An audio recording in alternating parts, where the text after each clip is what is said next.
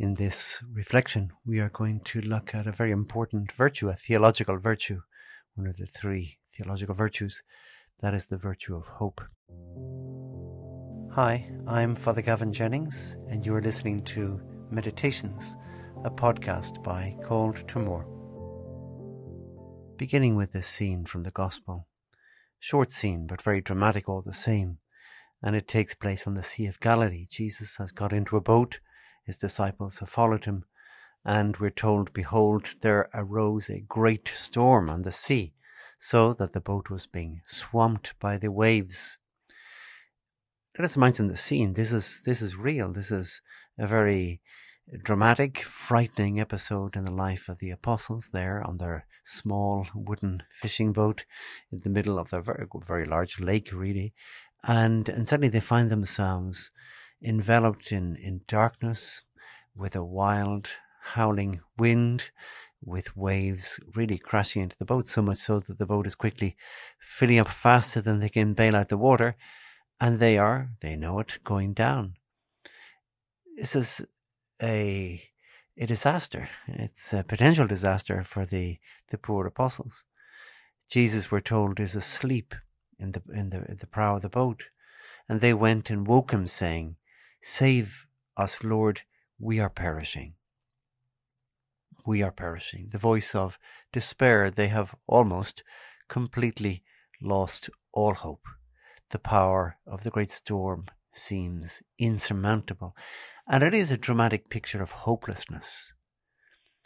We can relate to this in our own age, our own age that has really storm clouds building up threat of, of, of, of a war. We see a terrible war going on in Ukraine and, and a real threat even of a nuclear war. Um, most of us have never experienced a threat like that. We see terrible things, things that are almost unbearable to read in the news regular, regularly, the killing of small children even. And these are just real tragedies. There's no two ways about it.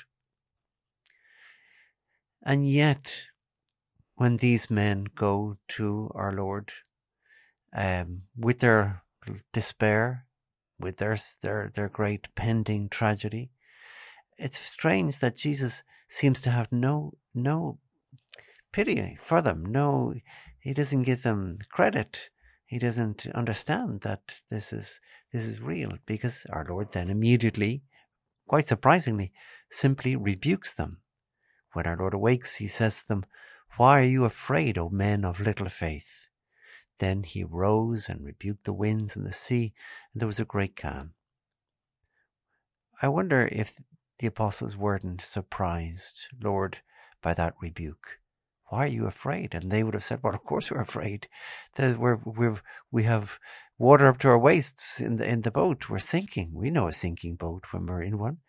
And yet our Lord seems to have no sympathy for them. Why are you afraid? But then there is that, the explanation for our Lord's lack of sympathy. O men of little faith. It's not that our Lord is, is, is condemning them for a kind of lack of, of simple optimism. See the glass half, half full, this kind of thing.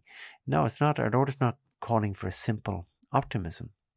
Rather, I think he's saying, do you not realize that I too am right here in this boat, that I'm to experience the same waves and the same wind, even though I'm asleep?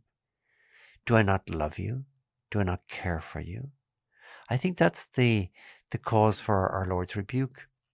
St. Augustine says something a little bit along these lines. He says, Nothing was so necessary for raising our hope as to show us how deeply God loved us.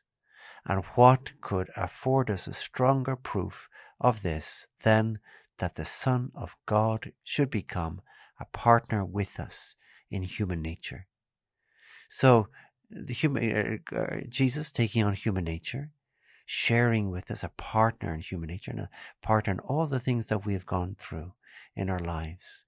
Jesus is, as it were, rebuking them and perhaps rebuking you and rebuking me, saying, Do you not realize do you not realize the significance of the incarnation? That I have become a partner in your human nature. I too am in your boat. the boat of your life with those storms, those worries. Don't do you not think I feel them as well. It's, it's a little bit like something that Jesus said to Saint Teresa of Avila, a, a tough moment in her life. She had a tough, tough enough life, but at a, at a particular point where she was very troubled, Jesus maybe gently rebuked her, saying, "Do not be troubled. My concerns are yours, and yours are mine." It seems to me that the only way that we can really have deep hope, not just a kind of it'll all it'll all turn out okay kind of optimism, which can be often a bit naive. A deep, real hope, despite real storms and real storm clouds, is through prayer.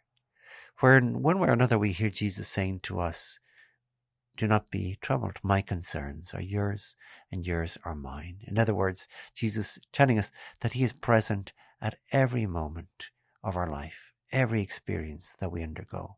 Our Lord feels them, our Lord experiences them with us in the boat.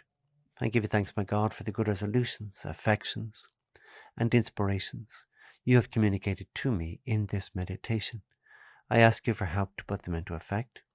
My Mother Immaculate, Saint Joseph, my Father and Lord, my guardian angel, intercede for me.